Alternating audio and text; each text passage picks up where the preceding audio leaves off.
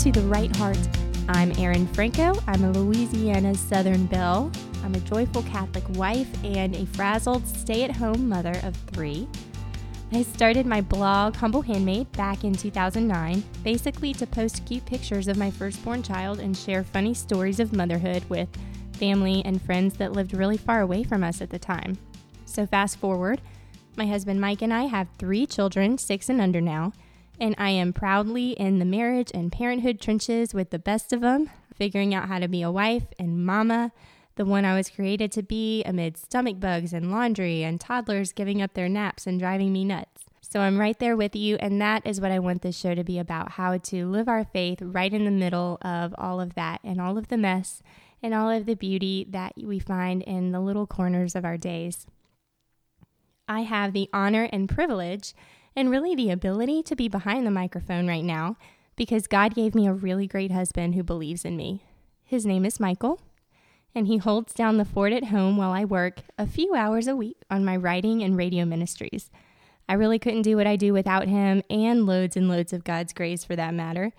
And so I thought it would be fitting to bring Michael on the show and introduce you guys to him so you can kind of get a little bit more of a glimpse of where I'm coming from by getting a glimpse into my vocation.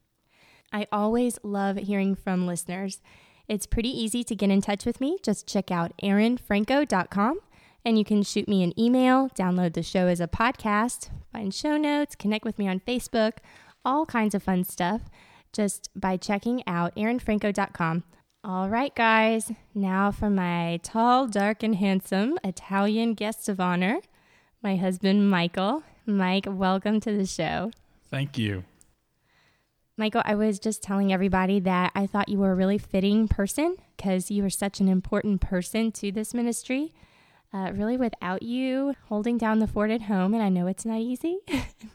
and I know it's not all smiles and, you know, kicking me out the door with, you know, this is so great every week. But you have just been awesome. And I really couldn't do it without you. So thank you. You're welcome. Okay, Mike, can you tell us, kind of introduce yourself? Tell us a little bit about your background and where you come from. I am a native of New Orleans. I'm 33 years old. I was born and raised in the heart of New Orleans. And uh, I went to Brother Martin High School. And after high school, because everyone in New Orleans, you have to go, you have to know where they went to high school. Yeah, when somebody says, Where'd you go to school? It's automatically, Where'd you go to high, high, school? school? Correct. Yeah. it's a Southern thing, y'all, it, I guess. Yeah. And uh, so I went to UNO and I started off in pre med while I was at UNO. And I switched majors a few times and ended up in mechanical engineering. Uh, and from there, I switched to LSU.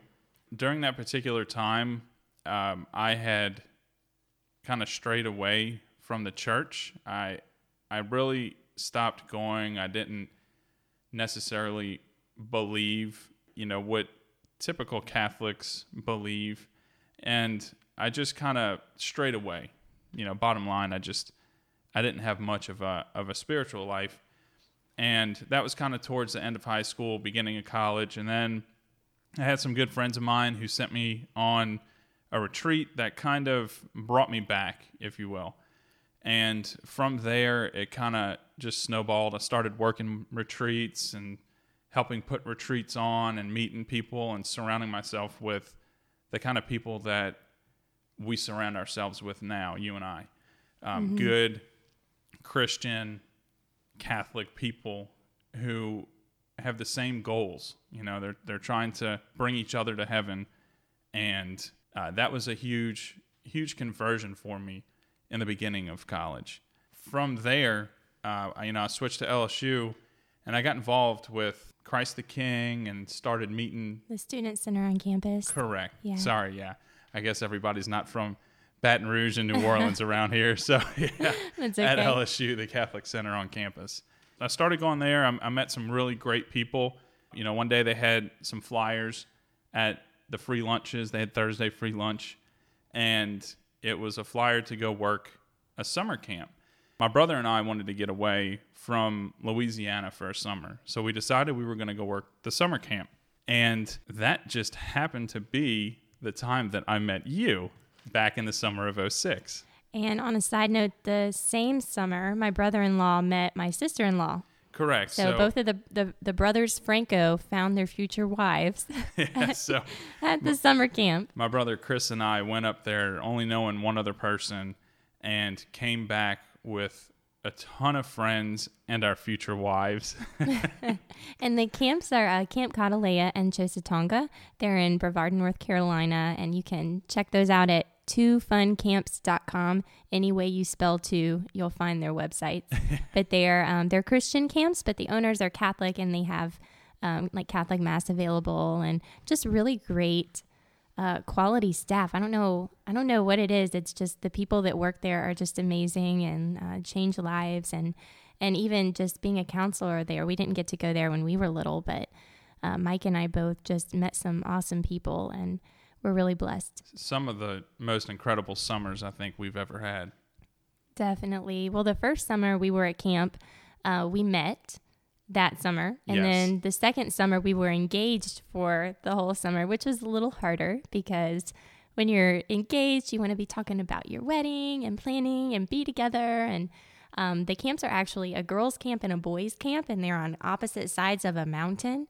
And you can drive, you sure you can drive your little, you know, the camp vehicles and the trucks over the mountain, the little skinny, sketchy road over the mountain. but but um, they are separate, and the, the boys and the girls get together for events maybe once or twice a week. But Yeah. anyway, so we didn't get to see each other definitely as much as I wanted to. No, but that it's a little harder. kind of brings up uh, how we started dating. So the counselors get to go visit each other twice a week. The guys will go over to the girls' camp after Mm-hmm. the campers go to bed, and the girls, vice versa, over to the guys. And so I happened to be over at at the girls' camp. And remembered asking you if you wanted to go to dinner on our next day off. And for all the guys out there, you'll understand. The response I got was, um, I'll have to think about it and I'll get back to you, which in my mind is, yeah, I really don't want to go. Well, I kind of had my eyes on this other guy, and I was kind of seeing if he was gonna ask me out in any way. And I just, um, I don't know. I thought Mike was a little older than I am. He's about four and a half or five years older than I am, and I was, um, I guess, I just didn't think he'd be even interested in me, so it took me off guard. And then um, I remember also thinking he's just a very vibrant personality, and he always has people around him, and he's always in the middle of whatever is cool. And um, I was like, oh, he's kind of like a show off. Like, I don't know. but he was a very, very sincere and genuine in person. And I really liked that he like did things right. I just, I didn't date a lot of people before I met Michael. I think I went on maybe three legit one time dates with guys. I never had a, I had never had a real boyfriend. By that point, I was um, a rising junior in college at that point and I, I just I was very academic minded and goal oriented and I didn't want to waste their time especially or my time but Michael just did everything right he asked me out to a nice dinner wait, wait, can, can we um, can we revisit uh-oh. our our first date? I think it is is it's very memorable. So she finally said yes after a few days via a letter across the mountain. because That that's I, how you I communicate at summer Yes. camps very romantic So of course I'm all excited, and we go to this little cafe, and you know it was kind of one of those white tablecloth dinners. And while we were there, I get a phone call from a handful of friends of ours who are all going to Black Balsam, which is this mountaintop on the Blue Ridge Parkway, and they're all going camping that night. So I posed the question to Erin. I said, "Look, there are going to be a lot of other people there. We're all sleeping just under the stars. Do you want to go?" And so, and I am not a wilder woman y'all not I'm at like all. I had like my Walmart huge sleeping bag that I'd brought to camp and and a pillow and a blanket and this huge like school backpack and Mike carried it all so uh, we black balsam for me. I was so girly.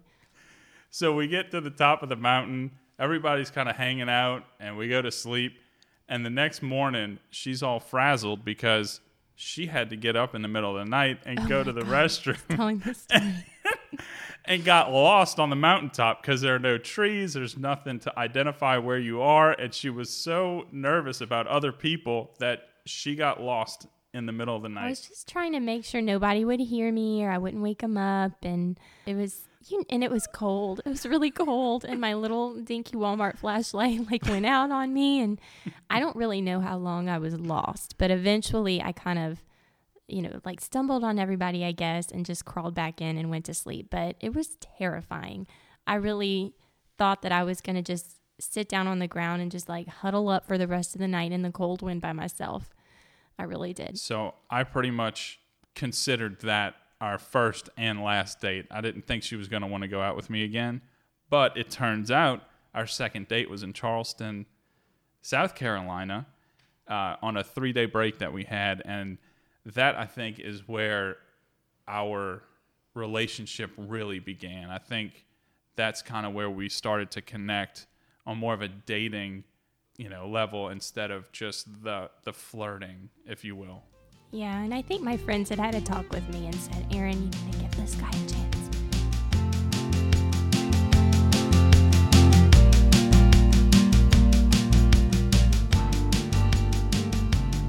so you know we finished off the summer just on this new dating high if you will And and we may have held hands before the end of the summer, but I can't remember. It was very slow. so this relationship went a little bit differently from some previous relationships, but it was definitely the right direction. And I think I struggled with that a little bit as far as uh, the physical and just you being a little bit more independent from some of the other girls that I've dated in the past. Because I hadn't dated anybody, and Michael had dated a, a number of ladies. So anyway, I like to tease him about that. so we got back and got into the real world, back to college and work, and we struggled a little bit. And you almost broke up with me, and I didn't want to let that happen. So we started diving into theology of the body and reading some books that had questions and answers and things that we started working on together to sh- try to take our relationship in the right direction. And it wasn't easy at all. Shortly after that, I want to say about 10 months after we started dating, I proposed to you and you said yes. And I think that it was a very uh, fun and tense for me proposal because it took a lot of planning. Do you want me to go into that a little bit? The proposal? Sure. Okay. So it happened at Christ the King because that's kind of where we started our relationship and spent a lot of time, especially on Monday nights. That's uh, the Catholic Adder- Student Center at LSU. So, you know, we would go to Monday night uh, praise and worship and adoration, and uh, and so I had planned with uh, some of the people that were working over there at the time to do one last quote unquote praise and worship session before school let out, and so everybody that we were friends with got on this email that was sent out and said, "Hey, we're having this praise and worship session. Bring a dessert. It's going to kind of be like a party before everybody leaves for the summertime. And I got my family to drive up from New Orleans and her family there. And at the end of the praise and worship session, had her come up on the altar with me in the church to announce that we were going to go next door for the party. She reluctantly went up there with me. and I was like, Michael, Michael, I don't need to go up there. yeah. It's the middle of adoration. So I basically pulled her up, kicking and screaming, and proceeded to get down on one knee and propose in front of, I think, about 60 people or so. And after about 10 seconds of silence, which is a lifetime when you're down on one knee, I she, was speechless. What she, can I say? she nodded yes. and, uh, and I had our family there, and they brought up roses, and your family brought up roses, and we had a big little, you know, party and, afterwards. and our friends Lauren and Jason played "Set Me as a Seal" by Matt Maher. Which Like, ended well, up the duet with Matt Maher. played at our wedding. Yeah, and they sang it at our wedding, which got cut out of the video, but that's okay. So But it was it was beautiful. so we had we had quite a, a fun engagement and uh, and then the real work began. Yeah. Really, um, Michael and I have, we love telling the story of how we met and we met at camp and we had this beautiful engagement. And, you know, we, we worked really hard to have a, a pure and a holy and just do the engagement and the dating thing as best as we could. And it was hard work. I mean, we, it was a lot. Um, like I think Michael kind of mentioned that there were definitely times at the beginning where we were not on the same page about some things. And, um, as I think mostly me, I was I was like, look, if you want to date me, if um, you've got to read this book, and we got to talk about it together, and then we can move forward. And, And I'm not a big book reader. I'm more of a let me go outside or is there a movie for the book? Because I'll watch the movie. but you but you read the But book, yeah, or at least I highlight I did. highlighted, and then you read what I highlighted, or exactly. you know, kind of like now what we'll do. that's how we work. You highlight and I'll read. Or sometimes if we're lucky on a long trip, we'll listen to like an audiobook if if it's something I really feel strongly about. But anyway, so um but we we did put a lot of work into our dating and engagement and did the best we could. It wasn't perfect. We weren't perfect, No. but we um the Lord really helped us, gave us the grace to I think overall do what was pleasing to him. And then we got married. We had a big beautiful wedding in, in a castle at the old state capitol in Baton Rouge and hundreds of people were there, including lots of college age crashers who didn't know that they weren't supposed to bring a plus one. So we ran out of food and cake and but it was wonderful. And then um, we proceeded to move uh, 200 miles away to Houston, where we knew nobody, and enter the real world. And it was it was a little bit it it was, was a, a, struggle. it was a struggle. Yeah, Especially being away from everything you know and all of your family. your community and your family and And I know a lot of people that are listening understand that. And so we had to create community where we moved to, which wasn't it wasn't difficult, but it was just different. hmm You really have to be, I think, intentional about creating community, especially after you're married. When you're in college, kind of those college years, you just make friends like naturally. I mean, you have classes with people, you have to see them once a week, or, you know, you go, you hang out at Christ the King where there are a lot of, you know, mostly like minded people, I guess. And, it, or you go to camp where it's like this built in community of really fun, amazing, great kids. Um, but marriage is just such a game changer. And I'm so glad that Michael Franco was my partner in the marriage thing because he's a pretty outgoing guy. He makes friends really easily. And I am actually a lot more of an introvert than him. And he taught me a lot about even keeping up with friends that you already have, but also putting yourself out there and making new friends and saying, okay, let's just sign up for this you know, retreat at work and, you know, we've done youth ministry. Let's sign up for the high school youth group ministry retreat. And, and that's really uh, how we started making friends. Even Well, Michael, you, and we ha- we have to we have to give her some credit. Christine Riker oh yeah, approached Christine, me at work and a coworker of coworker. his at NASA. This is at NASA. he worked at NASA. Yeah. Yeah. I'm married to kind of a rocket scientist.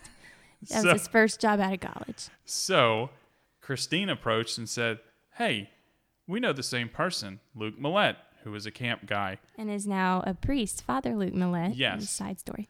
And she's like, You're going to come to church with us. This is where we go. And so that is really how we got Mm-hmm. plugged in to that community in Houston, was just from one simple Yes. question of, We'll go why don't you, yeah, you. why don't you come to mass with us?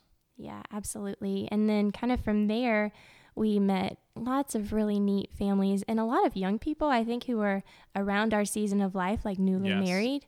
And um, some of those people had such a deep impact on us. I mean, if if we ever have wondered why God gave Michael one job offer out of college and it was in Houston, I just think back to these people and how much they formed, you know, had an impact on my marriage and my parenting. And we had all three of our children in Houston actually. And just We did. uh, Houston is such a special place for us. Yeah. And man, I still miss all of them so much. I know. uh, it was probably I think within the first year or two of us living in Houston, you know, we got together with three other couples and said we want to start what we call family dinner in southern Houston, which was already existing in northwest Houston. And the idea was, you know, a group of families Well, had gotten together and called it that. Correct. Correct. And so what we wanted to do was create community on more of a of a weekly basis. And so we started meeting at our friend Matt and Lucy's house and we met every Thursday and it was consistent for the 3 or 4 years that we were there after it started. Mm-hmm. and it was a potluck thing. We'd bought some plates and uh, silverware from a garage sale, and we would just all show up around five or five thirty and leave kind of whenever. Um, we all had little bitty children or no children at the time, and then family dinner grew with our families. And if you couldn't come every week, it was fine.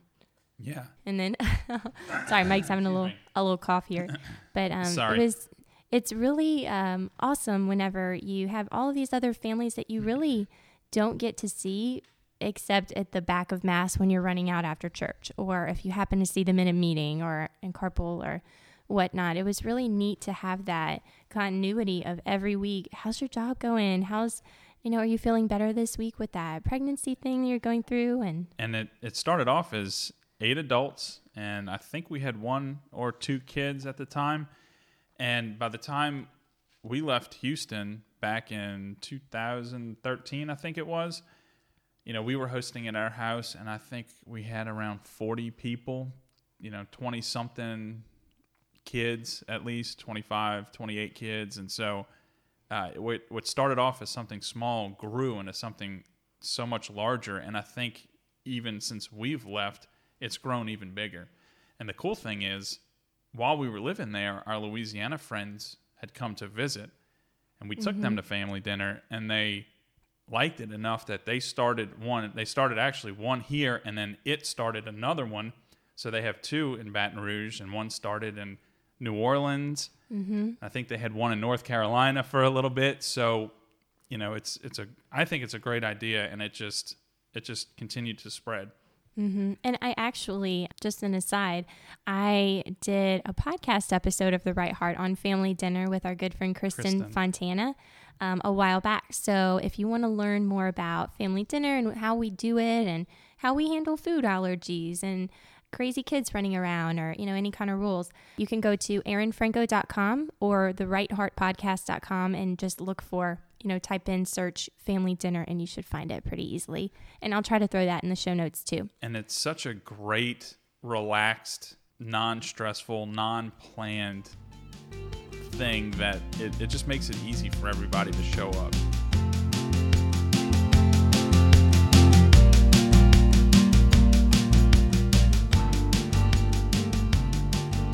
all of the twists and turns and the moves in our lives and our life has been um, just had God's fingerprints all over it. I think it's just so clear that we're supposed to be here. we're blessed truly blessed Yeah, absolutely. But it has been kind of crazy at times. yeah I mean, marriage. Uh, I think I think Michael will agree. I mean, it's it's the real world, y'all. It's insurance and paying the bills and should we have another baby and just everything that comes with marriage. And we've had it. We've had some hard times, but the Lord has been faithful and really and truly. The grace of the sacrament, I think, has um, has helped get us through it. Just that that heartstring of both of us knowing that we want to have God at the center of our marriage and inviting him in even whenever times are have been really really hard. He just mul- has multiplied our efforts and our desire to keep going and keep being faithful on our part. And I think also to add on to that, uh, bringing him in with discernment on all of our major decisions. Absolutely. You know, I, I want to kind of bring up that, you know, we do our best to discern every major decision. You know, when when are we going to have our next child, or when are we going to start having children? You know, I remember that we went to adoration, prayed together. You know, at adoration, you know, are we are we ready to start our family? Um, prayed in adoration? Are we ready, ready to switch jobs? Are we ready to start this landscaping and lawn care business? Um, you mm, know, that was a big leap of faith. It, it really was, really was, and you know, I think somebody that was very influential in a lot of the ways that we approached our discernment was Matt Coles, who was a really good friend of ours who uh, in Houston in Houston who passed away of cancer uh, several years ago, and I think he really taught us a lot about proper discernment, trusting God, um, tithing. For instance, you know, you and I were a little hesitant to do the tithing. You know, we would give some here and there, but you know, I think he really showed us that the trust he had in God kind of overflowed into us and showed us that we need to have trust in God. Mm-hmm. Really, just the idea that you can't outgive God, no matter how poor, poor newlyweds you are. Um, you can't outgive God, and not that we're saying that everybody has to give a certain amount no matter what. I mean, there's, there's, um, that's a whole nother episode of really diving into um, tithing with your time and your talent and your treasure. But as far as the treasure part, that was a leap of faith that Michael and I hadn't taken for a little while into our marriage that Matt and his wife Lucy really inspired us to to do. And I'm really thankful because I feel like overall, I mean, we are by no means millionaires at all, but overall, I do think even with what we've been through, God has been given us so much more than we've given him. You know, like exactly. we really haven't been able to outgive him at all. I agree. So, um, like we said, I kind of wanted to touch on discernment, maybe even a little more, Mike, because we have discerned job changes, we've discerned moves, we've discerned, um, you know, being involved with different things. And I love how you talked about one thing we always try to do is go to adoration together. And also, we try to pray together as a couple. Yes, every day. And I think we started that when we got, you know, but even before we got married. Mm-hmm. And I remember when we got married in August, you know, August 8th, and you still had a semester left at LSU, but I had already been living in Houston since the beginning of June.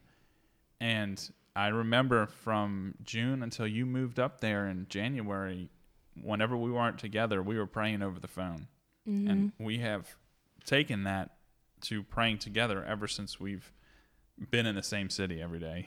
Mm-hmm. and uh, and I mean, obviously there are days we miss uh, it's not intentional, but I think that's something huge. You know, praying together as a couple, praying together as a family, and I think something that has taught us that even more so from us learning it from other people and then trying to, to do that ourselves is the domestic church. Oh, yeah, absolutely. And I don't know, we could probably get into that a little bit later. I'm not sure, you know. well, and actually, I love that Michael brought up um, couple prayer and how much he thinks it's uh, really impacted our marriage and our family because out of the two of us, Michael is, I think, the less comfortable one with praying out loud I'm not couple a prayer. big praying out loud kind of person. I like to do that, you know, in my head to myself, and so. And I'm like Miss Mega Prayer, like I could go on and on and, and like have all this flowery language.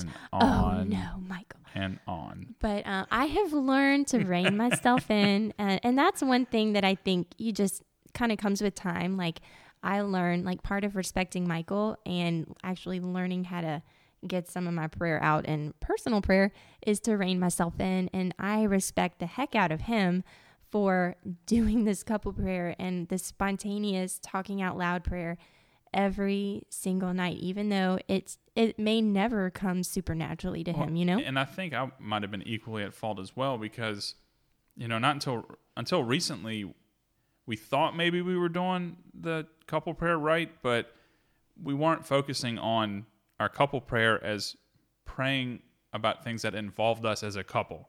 And I think we were kind of both bringing in our personal prayer with the couple prayer. And so I think now that we've we've kind of refined the way we pray, it's a little bit easier to do this every day because it's mm-hmm. we have the time. Everybody has the time. It's just actually stopping and taking the time to pray together. Yeah, and I think that's one thing domestic church has helped us with. Domestic churches, um, we're involved with Domestic Church, it's a lay movement for Catholic married couples. It's out of Poland and it's really only been in the US since 2011. So it's really small, but it's in just the English speaking community. yeah, and yeah, because um it's are- it's been in Polish for 40 years all over the world and um, heavy, heavy in Poland. But um, we have some dear friends who were just really inspired. Uh, they came across it in Poland and said, "We need this for our marriage. Can you like h- how can we get this in the U.S.?" And it's a whole beautiful story. Have a podcast episode on it at erinfranco.com. So go look up domestic church and you'll find a whole bunch of stuff on it. But um, It's like apps. There's a podcast for everything. Oh man, I um I've really had some uh, great interviews though on there, oh and yes, yes. you basically you know a couple things that you do is you commit to saying I'm going to pray personally with God. Make they call it a tent of meeting, like Moses had a tent of meeting um, in the desert where he went face to face with God every day, and so they call that personal prayer time. It's not a set time. They're not set prayers you have to do. It's just for you personally in your season of life uh, what can you give the Lord to go hear what He needs to tell you that day? And so, since we've both committed to that, I think we've been able to maybe mature our couple prayer more. And couple prayer is another commitment of the domestic church. You say, We're going to pray together as a couple every day somehow. And so, I, yeah, definitely, I think we've matured as a couple and kind of learned, okay, we're talking together to God, but also sharing individually out loud what's on our hearts and what might be affecting us that could be affecting our marriage. And it's really beautiful and intimate. And I guess, you know, really for us, it's not always like this crazy, amazing prayer every night, but we really try to be faithful. And I think that that's what counts, even if it's, you know, we're so exhausted that we say, one our father together as we're like like you know both eyes are closed into the pillow i mean sometimes that's real life you know that's like the best that you can do for that day and the lord understands and um i think the faithfulness is what counts and he multiplies that for sure Absolutely. so i i guess i would love to talk about domestic church because it is um it's just been such a gift to our marriage um, like i said real life is real life for everybody and mike and i have not been immune to having really really hard times in our No, not at um, all. We sh- almost eight years of marriage we struggled when we got back to Baton Rouge. You know, we we didn't move into a house. You know, we looked, but we didn't find one. We didn't move into an apartment. We started living with your parents, and there's not really a whole lot of privacy when you're living with somebody else. And so, I think that played a role. I think the devil was really after us when we got back over here. Me especially. Um, yeah and we should mention too that um i mean we we won't i don't think we'll go into it a lot in in this interview at least but um yeah, we, we have, have to we have to leave them with something You to have to have to have have you back on, husband. We um had a lot of severe financial stress too when we left Houston and came over here. Michael had been badly injured in Houston, and that led to uh, just a major change in discernment of how we were providing for our family and it was it was pretty difficult. it was really difficult. Um, it had to be a really quick decision. And long story short, the Lord brought us to Baton Rouge and we moved in with my parents indefinitely and dealt for two years with getting back on our feet and then looking for a house. And then finally, we're, we're in a house now. So we're super excited about that. But anyway, that first fall was really hard It fall was. just 2013 and really really hard on our marriage um, and the lord gave us i think the domestic church as just such an instrument of his grace of the grace of the vocation that's already there but domestic church just helped us like cooperate with it and use it And I have to give it to David Dawson. He was the one. You know, he's he and and Kate, his wife, brought it over here. and they're old the camp US. friends wouldn't you know the lord Yeah. strings it all together y'all it's it's just beautiful And he, for two years, would repeatedly ask me, "You guys coming on this retreat?" And you know, we were living in Houston, and it was in Lake Charles, and a domestic church Domestic- marriage retreat Correct. And so I always had some type of excuse on why we couldn't go. And he was persistent. And sure enough, before that December in 2013, I said yes briefly, and to my wife I said yes before I quickly took it back. But she had already signed us up for the retreat.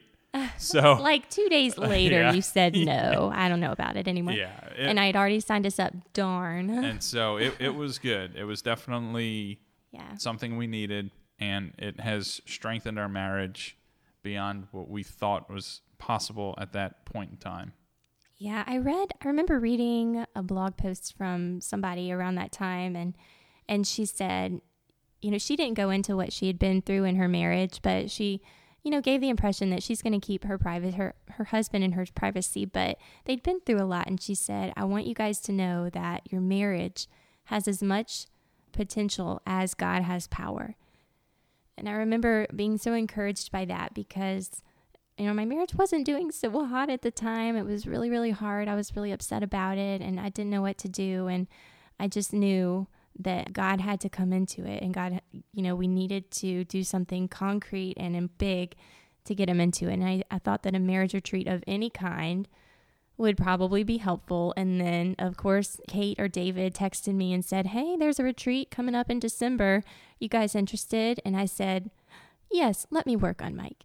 and we and we ended up going on it and it was just such a Holy Spirit moment because um, the Friday night of the retreat, uh, the second night of the retreat, I remember we just turned to each other after the last talk and we were like, I think God wants this for our marriage. Like a switch flipped. Just after everything we'd been through that year, we were just, especially, I think Michael was just, it was a lot for him to deal with, I think, especially. And something flipped. It was just amazing. So here we are now. I mean, we don't have a perfect marriage, but we're smiling at each other across the studio desk here. And I think we just have more of that maturity that comes with experience and time and um, learning how to let God's grace get you through.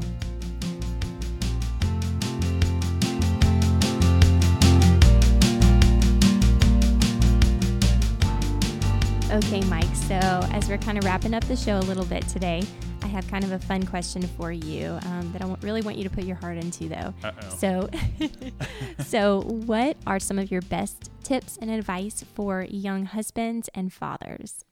Well, off the top of my head, uh, I, I think actually one of the most important is prayer. Honestly, uh, praying with your wife, praying with your kids, because you know the way a lot of times that the way that we pray, you and I, is uh, we do intentions. You know, what are, what are you praying for? What are your intentions? And we even do this with the kids, and it really opens up we open up to each other and show each other what is really on our hearts. And with the kids, a little, bit different because they're often, you know, praying for the same aunt and uncle every day or for For like a year. Yes.